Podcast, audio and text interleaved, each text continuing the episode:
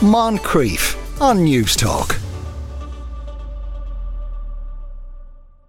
If you want to choose the perfect gift, you can do a lot of agonizing or perhaps turn to science. Science can help you get it right.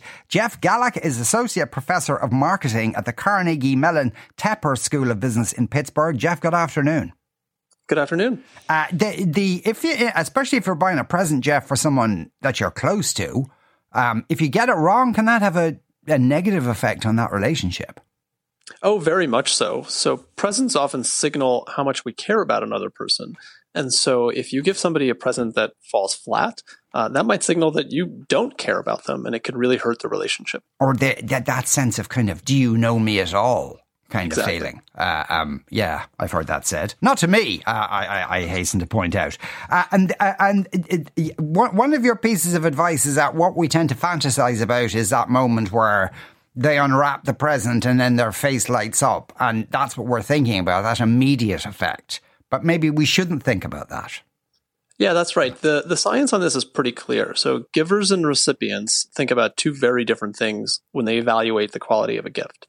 So givers think that what receivers are going to care about is what you just said. It's that moment when you unwrap the present and, and your face lights up.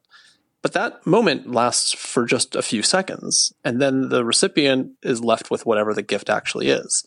So the recipient certainly cares about that moment, but they care much more about how that gift is going to be used over time, how useful it is to them, how valuable it is, and for the long haul. But givers tend to ignore that and instead just pick things that will make somebody smile in that moment. And that mm. could be a big mistake. Yeah, because I suppose that idea of if you give some, say, a subscription to something, and immediately they might go, well, that's not very sexy, kind of a present. But then three months down the line, they come back to you and say, that thing's great, actually, because I use it all the time. That's exactly right. Yeah. Uh, and also, interestingly enough, people are, would it be the case people are reluctant to buy somebody a present, an item, if they already own that item? As in, like, I like your hat, so you're not going to buy them the hat you have. Very much so. So we all have, to some degree, a need to feel like a unique individual, right? We don't want to just be part of a collective. Um, and that's you know greater for some people and less than others, but overall we have this.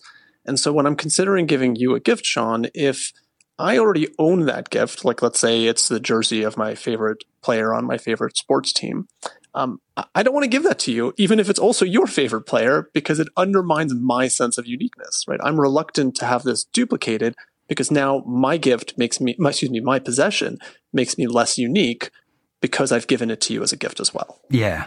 Uh, well, though at the same time, it's obviously an advantage if you, you've some common interests with the person you're buying the gift for. It makes it that little bit easier.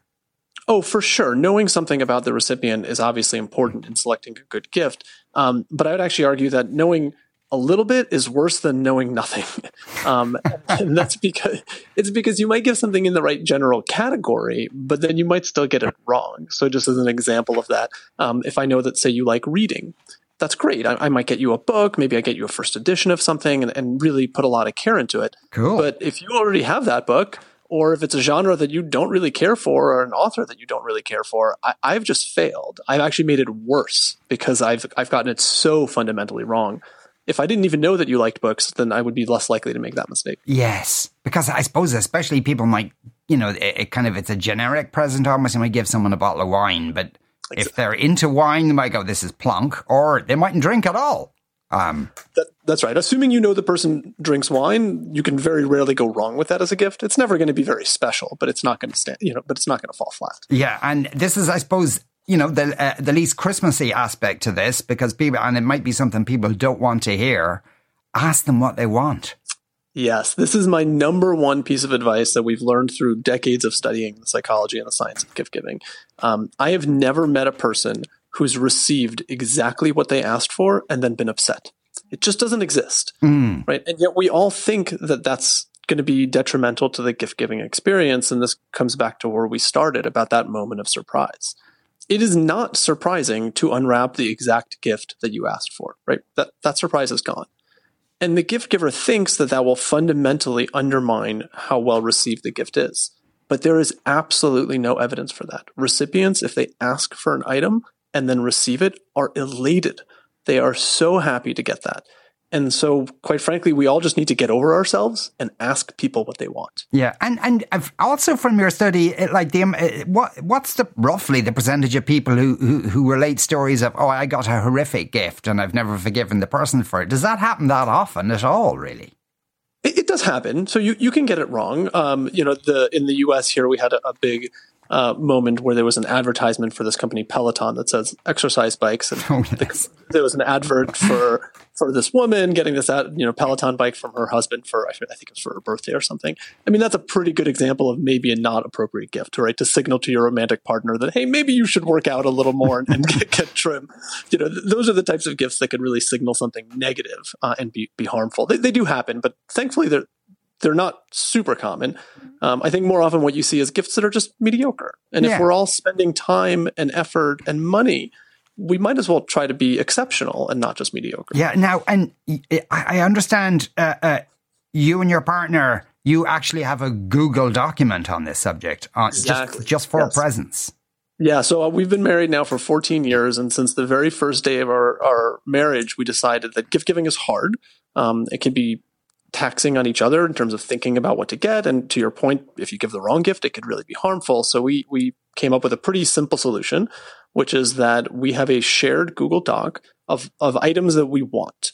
And these are items that are, you know, somewhat frivolous or maybe a little more expensive than we'd just be willing to buy on a normal normal basis, but they'd make for perfect gifts. And so when it comes to a birthday or an anniversary or a holiday where a gift is expected, instead of racking my brain for hours what my wife might want, I have a list there. And the beauty ah. of that list is it's going to give her exactly what she wants, but it still maintains some surprise. So the surprise isn't in is what she's getting, it's which of the items she's getting. So she might have a dozen items on there, and I'm going to pick the one that I happen to want to buy her in that moment.